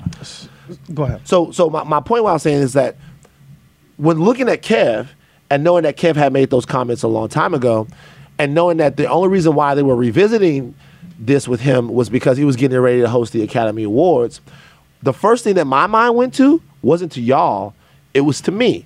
As a black man, mm-hmm. I started to say, yo, every time they have the opportunity to subjugate us and make and put us up in front of, uh, on display, sure. and make us say sorry and make us walk between our, with our tail between our legs, and makes, they always do that. So if Kevin Hart doesn't want to apologize to a bunch of, right now I'm thinking white. If Kevin Hart doesn't want to apologize to a bunch of white people, the Academy, so that he can host the Academy Awards, you know what? Fuck them. How many times do we have to say that we're sorry? We all know that Kevin Hart is a good guy. We all know that Kevin Hart I don't know is that. it. Well, well, this is how I'm feeling now. Okay. Like, and, and, and, even, and even then, it's, it's weird to me because I do think that Kevin Hart is a good guy, but I just think that he, sometimes we have problems understanding just how much, uh, just how our prejudice and the things that are inside of us, how it affects somebody else's life, right? Mm-hmm. When when when Kev said that it wasn't his dream to be an ally of the L G B T community, that was the first time that I was like, whoa. So, okay. You, you know what I mean? So, but, but I say all that to say this, though.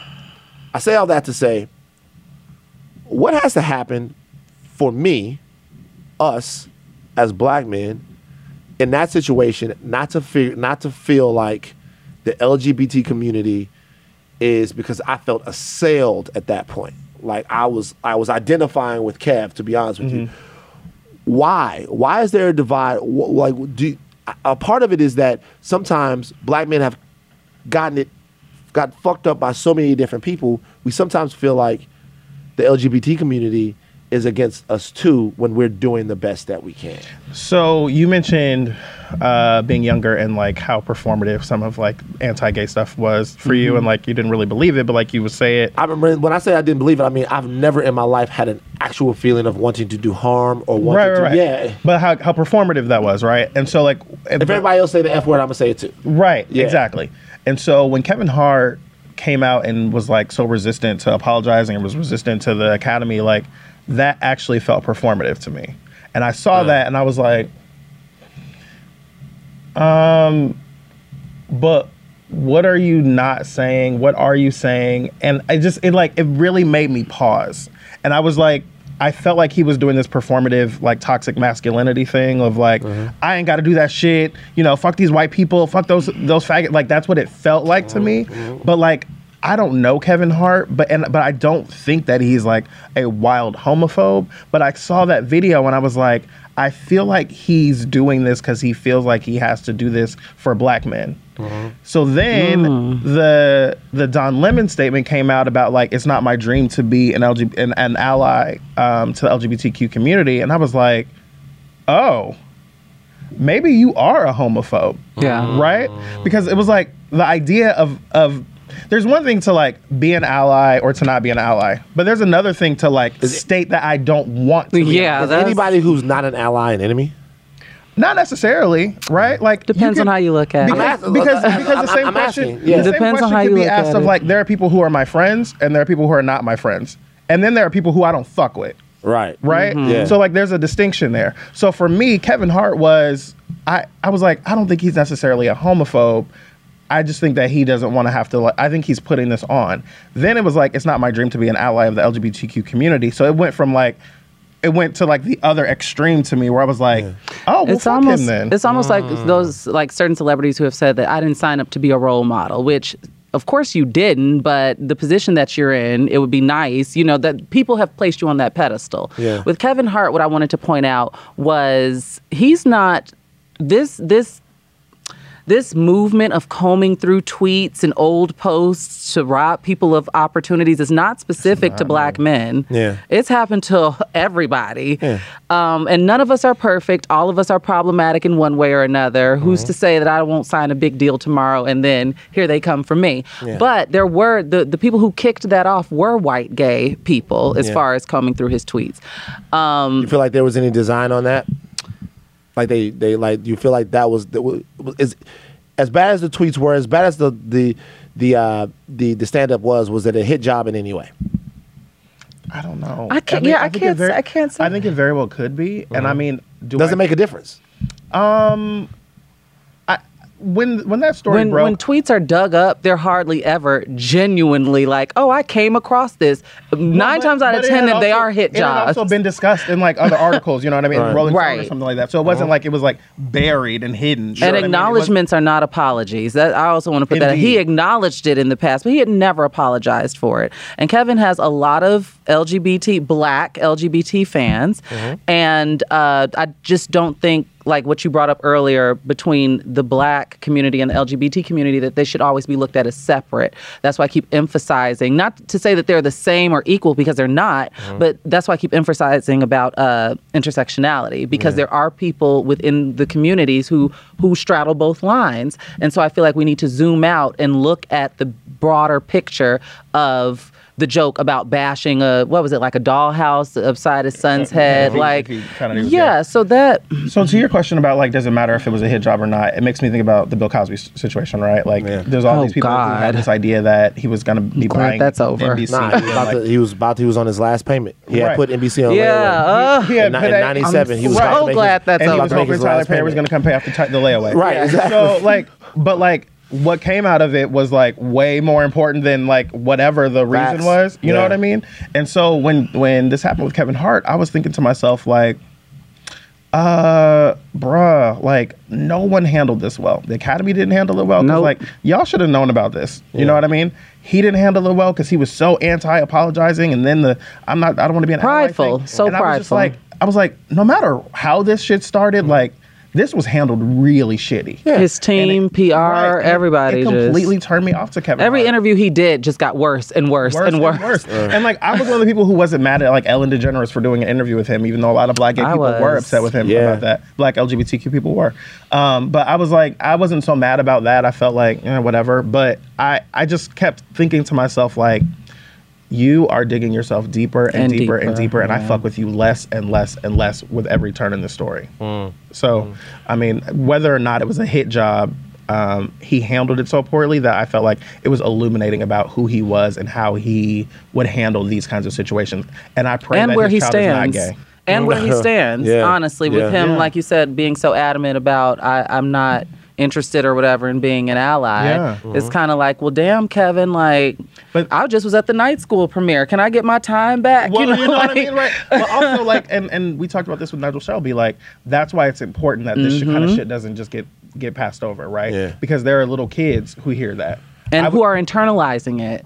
I was a kid hearing, you know, hearing negative shit that made me think like, oh, it'd be so much easier if I weren't here. Mm-hmm. Um, I wrote a piece in Huffington Post a long time ago called "A Child Is Listening" that was based on this this uh, Lifetime movie called "Prayers for Bobby." This kid who was super Christian and he was gay and like he jumped off an overpass into traffic to kill true himself. True story. Mm-hmm. It's a true story and like it was. It's a really great movie, but there's a uh, a scene in the movie where um, the mom has to go and speak before like the city council or something, and she's saying to like. to city to city leaders and clergy people and, and all of these different people, like every time you're spitting out this rhetoric, there's a child listening to you. Yeah. Mm-hmm. There's a child that hears that and, and thinks something, believes something about themselves, uh-huh. and, and it changes who that person is. And like a Nigel Shelby, Uh, or, you know, the other litany of other children who commit suicide, because we know that, like, L G B T teens are at the highest risk of suicide in, in America. Um, every time we we let shit like that pass, like, there's a kid who sees it who thinks, like, oh, maybe I am shitty. Maybe mm-hmm. I do deserve to be beaten. Maybe I do deserve this this bullying. Maybe I do deserve, you know, whatever whatever hate I receive, because maybe there is something wrong with me being gay. Maybe mm-hmm. there is something wrong with but- me being trans. Maybe I, maybe I am fucked up. Maybe mm-hmm. God does hate me. You know what I mean? Yeah. And you hear that from the pulpit. Yeah. You hear that from your parents. You get it from sure. all over. You hear that um, from the president of the United States. You may hear it from yeah. teachers. Exactly. Like, you yeah. get it from all over. But I want to emphasize that we, I think it's safe to speak for both of us, that we're not policing comedy. It just depends on how... So that, that's, I'm, I'm going to come to that in a second. Okay. Yeah. I, I think it just depends on how the joke is told. Mm-hmm. And we do need to acknowledge uh, at the time that the joke was told, and I'm... Mm-hmm. using air quotes for joke, yeah. uh, was told it was a different time. And so as as as as society progresses and changes, you know, you will be held to the carpet about certain things. And it's all about, like Jarrett mentioned, how you handle it. Mm. Because I believe that a lot of people's issue with Kevin was not the root of it, which was the joke. It was everything that came after it. Right. With him just being just yeah. an, an ass. yeah, no, yeah, I get it. Um, are, are you guys mad at me if I still like Kevin Hart? No, that's okay. Your business. Just making sure, man. His Netflix special came out, and I was like, "Did you watch it?" I did. Mm. You wa- so you watched? I it? I did watch his his Netflix fucking, special. I, I, fucking traitor. For one, I, I was not listen. Fucking traitor. For one, I was not home. I was at a friend's house, and and and he oh, it wasn't a stream on your account. No, okay. no, he right. watched. Uh, it's only one account. We all share that. I told him to watch Amy Schumer's because that was my first time watching her. I'd uh-huh. never seen her stand up, and I was like, wow, she's funny. Like, it was funny to me. Uh-huh. And then he put on Kevin Hart's, and uh-huh. I was not. I had to. I wanted to check my projections and my bias, but I did not find it that funny. Oh, listen. It's like, is he is he losing? Losing its touch. I was actually curious right. to see, like, if he was going to address like all of that controversy. Yeah, I mean, he addressed his infidelity. Well, yeah. there's that. But yeah. like, I, I, I think cancel culture is so stupid. Like, yeah. I mean, how often do we like actually cancel somebody? So like, right. no, I'm not like that mad if someone still likes Kevin Hart. Right. I just think that he makes shitty. He made some shitty choices, right. and I don't know if I can trust him. Mm. Yeah, I don't know if I'd want to be in the same room with. I don't know how he, if when he found out I was trans, how that may play over, because I don't, I don't know. I don't know him, and well, based on how he acted, later. I, right, I don't want to make the stand-up, the Showtime special two years from now. Word. So, um, you, you you made it specifically, two things I'm going to ask you guys about very specifically. One, you said something about jokes and comedy and things like that, and one of the, the things that we, we've been discussing, uh, and when I say we, I mean uh, an internet sort of social culture sure. uh, over the, uh, the last couple of years is, I remember in a Breakfast Club interview, Um, uh, Charlamagne asked Chris Rock, he said, what's the one group uh, of people that's completely off limits. You can't make fun of them. You can't joke on them. And he said trans people. Okay, mm. So trans people, you can't joke on them. Don't don't mess with the trans people. Don't joke on them. Um, do you guys feel like at this point that there's any part of the L G B T community that is too sensitive? That like a part of a, a part of this is we all laugh at each other. Like black people, when we're around each other, we don't do anything but tell black jokes. Like we tell black jokes, we talk about how late we are, we talk about all of these things like that. And we don't let white people make those jokes. But but we but we just fucking relax. John's like, but never black white. But John, John's, John's like, I could tell half of the joke. Um, but uh, but do you when when people say uh, you can't even joke, you have to walk on eggshells, you have to be so careful, they're gonna yeah. make you lose your job, your livelihood, all of those things. Is any part of that criticism to you guys valid? I, mm, do you wanna start? I'll say, yeah, I'll start on uh, for the trans tip. Um, I'll say no, none of for all trans people. no, no, no. There you go. I'm just saying, that's as, how it happens. I'm saying as the trans girl on yeah. the, uh, this trans person on the panel, um, I think that no, like in particular as it pertains to to trans people, we are on the margins of society, like literally. And so I think it all depends on how the joke is told. And I know that even within, when you break down the L G B T community plus community, there are certain jokes that are for the kitchen table, right? Like what you mentioned, like the black jokes. Uh-huh. There's certain jokes that are reserved for the kitchen table uh-huh. and others that we use out. Like there's there's jokes with some of my girlfriends who are trans that I, I wouldn't even say around Jarrett, yeah. right? And right. there's certain words that I wouldn't use. Like I wouldn't use the F word. Like there's just a line. There's there's still lines within the community as a whole. So I would encourage people, instead of grouping everyone together uh-huh. under that umbrella, because I mean we are together. But when it comes to to comedy and certain topics, they they are very specific and nuanced. Do you are you open to even being the butt of a joke as a trans woman? It, it, like, it literally depends on uh, how the joke is told and the context in which it's told. Because most most trans jokes are uh, regarding transition, right? I don't find my transition, nothing about it is funny. If you misgender me, I'm not going to laugh at that. Like, so it's really, it, it, I don't want to say it's uncharted, like it, it shouldn't be crossed, but I'm just asking you legitimately how you feel. It, it depends it, on how creative people, you are. What, what, what the, when, when you're when you're in places, people say they're so sensitive, they just want to get you out of here. It's can't not even have sensitivity fun. Though. It's mm. not sensitive. Even if you look back, and I hate to keep doing this, but even if you look back to like the minstrel show blackface era of things, right? Yeah.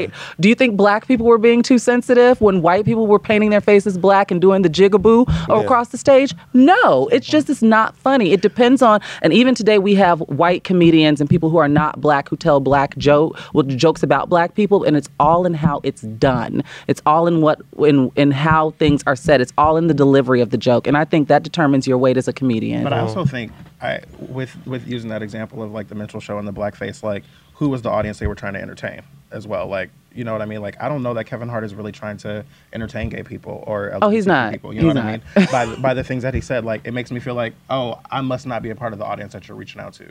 Um, I think about... Interesting. So you, so those, it's not so much the joke actually separates you and subtracts you from the crowd and makes absolutely, you... Wow. Yeah. yeah. I mean, I feel like when I... I mean, I, I do that, like, on a much lower sense when I'm watching a show and, like, I don't... I'm not entertained by it. I'm like, oh, yeah. I must not be the audience for this. There's certain but comedians then, I won't go see. Right. Like, yeah. when I watch the V M As now, I'm like, I'm less and less the audience for this show. Mm-hmm. yeah, right? Yeah. But, like, but when Kevin Hart says some shit like that, I'm like, mm, you must not really give a fuck about what I think. Or, yeah. like, you know what I mean? And, I mean, to be fair, maybe he doesn't. Everything right? has an audience. But I also... Um, forgot what I was going to say because I had a really good point. Did yeah. I mess it up? You know, it's, it's going oh, okay. you know, to come no, to you come like to when we on, we on some completely different shit. But yeah, yeah, yeah. It's yeah. Fine. No, but what, look, I, I guess what I was asking was, now I, I, I asked I, I asked Shar, I'll ask you, uh, from tri- go, you remember? Yes. That's what I'm talking about. That's all you gotta do. You gotta jog you know. a little bit. You and I, and I, was, I started to just keep talking because I do that on the radio sometimes. I do it too. But I like, just keep talking about trees right. and I was like, or the Yankees oh or something. Oh, and then it'll apply. Right, exactly. right. Uh, I was Eddie Murphy. All of his like old stuff popped Delirious. Up on Netflix lately. And with the F word within the first two minutes of Delirious. Jesus fucking Christ! Right. He drops faggot like damn, yeah. damn, damn, damn, like. One after another, after another, after another. And I was like, five minutes in, I was like, I can't even watch this anymore. Yeah. Like, I had to turn it off. And like, but there's also like the context of like, that was not acceptable, but it was more acceptable. Oh, yeah. Then, right? I would and argue so, that it was completely acceptable. Yeah. I mean, for a lot of people. Yeah. Right? That, at that time in the seventies, they were saying the N-word on T V on Saturday Night Live. Yes. Yeah. You know what I mean? And so, like, and, and I, I was trying to watch it because I was like, I know this is, like, classic comedy and all right. this shit. And he is a funny man. He is a funny man. And, and there are people who question other things about him. But, like, but I was just like, I didn't say that. um, but, um, but I just thought to myself, like, God damn. Like, I can't even really sit through this. Yeah. Um, there's, like, Richard Pryor shit, right? That, like, uh, in the time yeah. that, like, people were more okay with you saying that kind of shit, but it yeah. it wouldn't play right now. I watched, uh, I, I remember, like, when thirty Rock was on T V, um, I remember Love watching it and loving it. And then, like, I recently went back and watched some episodes, and I was like, I don't know if thirty Rock would play on T V right really? now. Really? That's the Liz Lemon yeah. show? Wow. Yeah. Because they're, they're, I mean, like, thirty Rock in The Office, I was having this conversation with a friend of mine, and I was like, I don't know if thirty Rock in The Office would land the same way. He was like, I think thirty Rock would land right now because thirty Rock is like making fun of itself, uh-huh. whereas The Office is like pointing a finger at an at an audience yeah. and like saying this is stupid. Yeah. Um, and I think like, and, and not to get like political, but like I think like the Trump supporter of America uh-huh. would see The Office right now if it were on television mm-hmm. and maybe feel offended, mm-hmm. right? Because like there's a lot of racist shit in there, yeah. there's a lot of misogynistic shit in there. And so I say all that to say like I think a lot of it has to do with like the time that shit happens in mm-hmm. and like who mm-hmm. the audience Absolutely. is because mm-hmm. I don't think I am a part of Kevin Hart's audience. Which which gay jokes are okay? Um, I mean, I think there are gay jokes where it's not like making fun of someone for being gay. Right, like I was, I, I'm a big Chris can you Rock th- fan. Can you think of Do one you like that's the, like the Bernie Mac, the milk and cookies from the Kings of Comedy? Bernie Mac, that never offended but, me. Okay, right, but like I, I'm a big Chris Rock fan, and um, and Kill the Messenger, which I loved. He talks about the word faggot and how it's not about being gay; it's about like what you're doing, right? And he was like, for instance, I'm a I'm a Gwen Stefani fan, and like if I'm sitting at the light. And I'm like, don't speak. And like he's doing this whole thing and like uh-huh. the light turns green and I'm like, la, la, la, la, la. And like, yeah. it's like a really funny thing. And he was like, um, if you said, move, faggot. Well, he's like, I was being a faggot in that moment. And I was like, no, that wouldn't play if this, yeah. if this were Amy Schumer talking about the word nigga. Mm. Ooh, you know what I mean? Like yeah. that wouldn't rock if it was if it was some other context. Even, and like black folks always like will push back on like the L G B T part of it, but it's like yeah, but like if Maddie walked in here and told that joke about about niggas, he'd be like, oh, well, yeah, Maddie, Maddie tell Maddie, Maddie, Maddie tell he does that kind of thing all the time. But like, right. but people would be pissed about it, right? Sure. And so like, I'm I'm a person who doesn't say like white people can't say the N word. I'm like, you can say the N word, but there's consequences to that shit. Yeah, we had that happen on this podcast. We had a comedian. Really? Well, we had a comedian on this. What's the guy's name? Josh Denny. We had a comedian on this podcast that uh, I mean, to be honest with you, and here's another real thing. It was a cool enough guy. You know, talked before, cool enough guy. After we kind of ended things, cool, but he wanted me to know uh, just how important it was for him to say uh, nigga in one specific joke. So we sitting here doing the podcast. He said it, and I'm not gonna lie. The first time he said it, I let it slide. I let it slide because it's uncomfortable. Yeah, in this moment. I, like I let it slide, Shit. and then then he then he said it, and then because we all we all been there. Then he said it again. And I had to be like, yo. We get it. The fuck is wrong with you? Like, yeah. like, what do you think? What do you think this is? There's that, That's because that you gave him the pass the first time, well, so he was well, comfortable well, enough no, to I keep mean, throwing out nigga. No, no, like it, it was for me. It was a failing of mine not to have done it the first time, but the second time. Well, actually, no. He said it, and then I told, I asked him not to say it. Yeah, he said it. I asked him not to say it, and then he said it again. And then, and then at this point, I'm pissed. I'm crumpling a paper, going, "Yo, I asked you not to say that, and now you're crossing the line with me. You're kind of making me feel that way." And the, I guess the corollary is that because what I hear from comedian friends is things are never really going to be equal until the comedy is equal, until we can all laugh at each other equally. And so I guess what I'm asking is, is there any way to do that that's safe for you guys? What I will say is that I do think that comedians' jobs, that it's always been comedians' jobs to be like the anti, right? Like they're pushing the culture forward. But one example that I was thinking of while you were speaking is uh, I was a fan of the Sarah Silverman Project when it was on mm-hmm. until the blackface episode. And I remember there being a lot of hoopla. She was in clear blackface and then looked in the mirror and said she looked like the beautiful Queen Latifah. I'll never forget the line. Like, literally, she said this in Sarah Silverman Project. My nigga, I never saw this. And wow, people man. were, oh, yes. You know, like, it, it might be on the Hulu and stuff now, but right. she certainly did. And I remember, the, I remember feeling uncomfortable in that moment, but it was before, you know, the think piece and the Twitter mm-hmm. and all of that.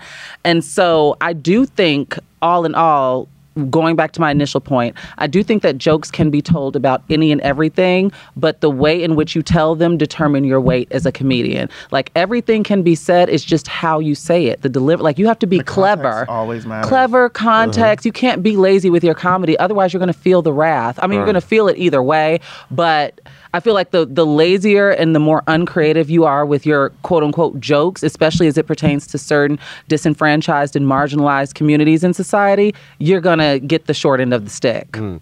Quite, I'm going to say one statement to you guys. I want you guys to uh, to just react to this. I just felt like a, a thing rises a little bit. What? What happened? like, I'm like, where the fuck is that going? Oh, I'm just saying, because it's something that I see all the time and something that people say all the time. It's a very simple statement. The statement is, you black first. Mm. And what the, what what that says is that your plight as uh like uh, as a gay man, as um, a trans woman, is secondary and will always be secondary to your plight as being a black person on this planet. I feel like I often almost always hear straight people say that. Right. Well, I'm asking. Absolutely. Th- that that's yeah. what the, that's. I hear that all the time. I see it in the comments. I see people say it. When you hear that, what do you think? I, I, I think, like, a straight person must have said that. The same way, like, when when I hear something like that, I immediately know, like, you're not taking into consideration what it's like to be me. An intersectional, which I keep bringing Absolutely. up. Absolutely, right. Like, I, I think it completely misses the intersection, if you will, to, to take that analogy. Like, it, it ignores the intersection, and I think it, it says, like, you're black first.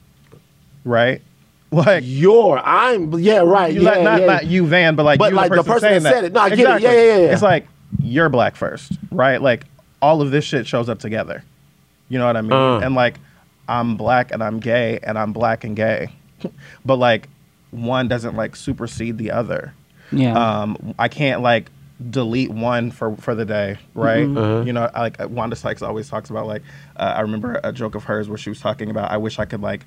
get rid of like part of, of being a woman. Like she said, I wish I could just detach my pussy for the day and just go for a run in the middle of the night. And I'm like, right. ooh, I'm running, but right. I don't have no pussy. You can't rape me. You know what right, I mean? Like, right, yeah, like yeah. no, you can't detach those things, right? right? Like I'm always black and I'm always gay and I'm always like that same intersection of marginalization. So like as a black person, when when I hear a straight black person say that to me, I'm like, you're either ignoring what my experience is, absolutely, or you you're ignoring it actively, or you're just completely unaware. Mm. And there are, I, I do believe that in certain instances, there are certain hierarchies. Like I know when I step in a room, you see the blackness and the womanness before you see the transness typically. When you step in a room, you see the blackness and the manness typically before you see the gayness. But that one does not cancel out the other. And one does not necessarily, like you just said, it's a, it's a level playing field. It's like you're all, it's almost like you're all or nothing. Mm-hmm. Yeah. yeah. Listen, here's the deal, man. Um, this is... Uh, this is one of those, and not to drift into the world of hyperbole, this is one of those great big problems.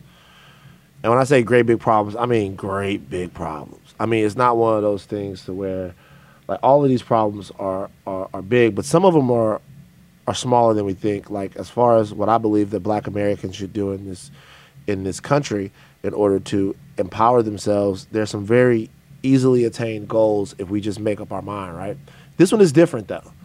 This is different because this has to do with, this is a fundamental, uh, these are fundamental questions of how people understand themselves, how people understand each other, mm. and of learned empathy, and of the actual cutting off of uh, natural empathy, right? Uh, because of what people are telling you, you shouldn't empathize with, or you shouldn't tolerate, or you shouldn't be around, mm-hmm. or is bad for uh, society. Like, there are people that think that there is a gay agenda in order to keep black population down.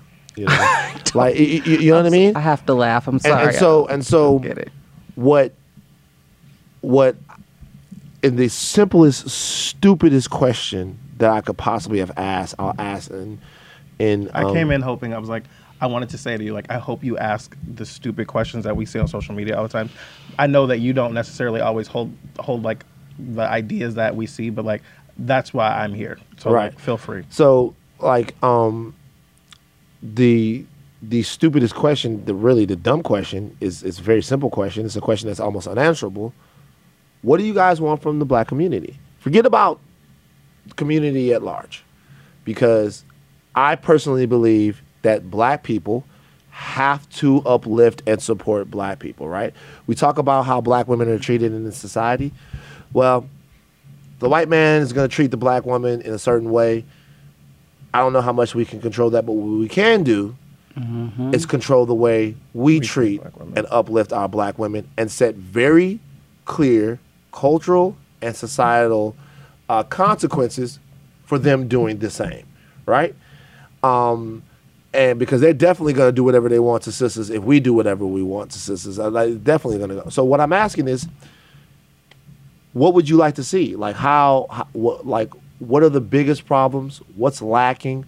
What, what's the answer to us feeling like we're more, shout out to Jordan, tethered to one another? I would like to see all Black Lives Mattering. Mm. Um, not just the select few that, you know, we as a whole, I guess, deem to be worthy of acknowledging. Um, I'd also like to see, I guess, just more inclusion and acknowledgement, because L G B T. What does that look like to you? It looks like more allyship. Meaning that, and I want to be careful with my wording here, because it means freedom of ignorance as it pertains to L G B T issues.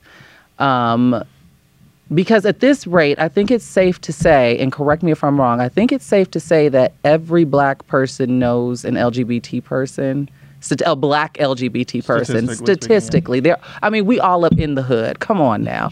Um, yeah.